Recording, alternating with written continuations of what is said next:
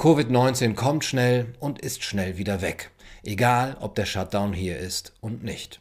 Das zeigt zumindest eine statistische Analyse, die der israelische Mathematikprofessor Isaac Ben Israel angefertigt hat.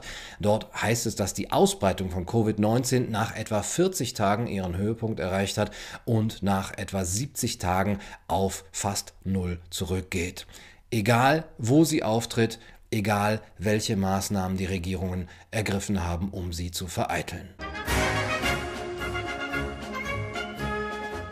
Professor Isaac Ben Israel hat das im April im israelischen Sender Channel zwölf gesagt. Isaac Ben Israel ist Mathematiker, Analytiker und Sicherheitsberater, ehemaliger General, Leiter des Programms für Sicherheitsstudien an der Universität Tel Aviv und Vorsitzender des Nationalen Rates für Forschung und Entwicklung in Israel. Er leitet seit fünfzehn Jahren die israelische Weltraumbehörde und war Mitglied der Knesset von zweitausendsieben bis zweitausendneun. In seiner Untersuchung hat er sich vierundzwanzig Länder angesehen, weltweit, in denen er das Wachstum und den Rückgang der Fälle analysierte.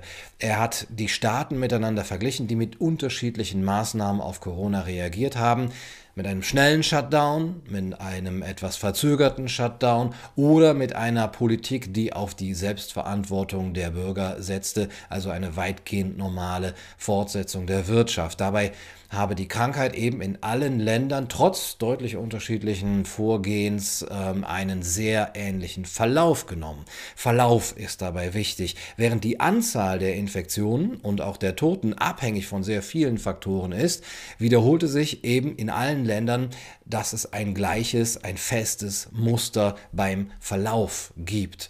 Die Ausbreitung verläuft während vier bis sechs Wochen exponentiell, erreicht dann die Spitze und zeigt nach einer Woche wieder nach unten. Nach zehn Wochen liegt das Wachstum bei praktisch null.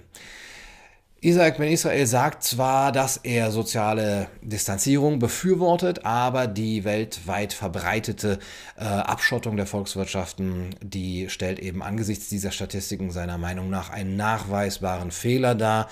Ähm, er stellte fest zum Beispiel, dass in Israel etwa täglich hundertvierzig Menschen starben und die Tatsache aber, dass ein Großteil der Wirtschaft aufgrund eines Virus, der täglich ein oder zwei Menschen tötet, abgeschottet würde, ein radikaler Fehler ist, der Israel ungefähr zwanzig Prozent seines Bruttoinlandsproduktes kostet. Die Zahlen, vor allem in Ländern wie Singapur, Taiwan oder Schweden, in denen es ja keine so strengen Maßnahmen gab, hätten seinen Standpunkt bestätigt.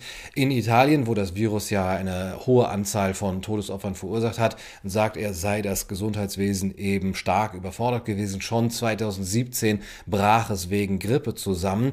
Überall dort, wo die Corona-Mortalität hoch sei, sei das Gesundheitswesen System schwach und überlastet.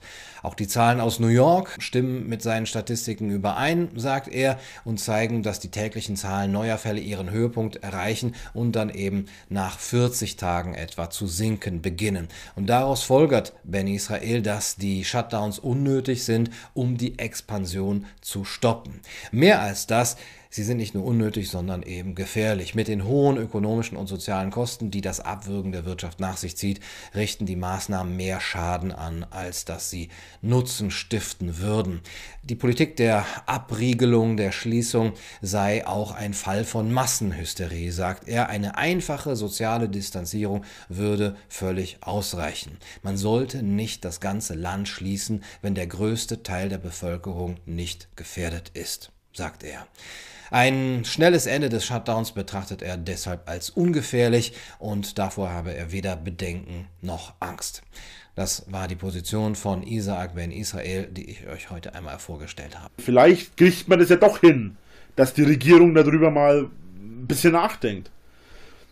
Fakt ist, in der Politik interessiert es niemanden. Das war's für heute bei Kaiser T V. Ich hoffe, das Video hat euch gefallen. Weiter geht's am Samstag mit einem exklusiven Livestream. Dort besprechen wir den Roman Das sterbende Tier von Philipp Roth.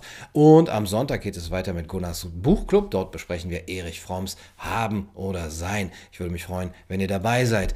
Unterstützen könnt ihr mich über Patreon oder PayPal. Nachhören könnt ihr das Ganze auf iTunes, auf Soundcloud, auf Deezer, auf Spotify als Podcast.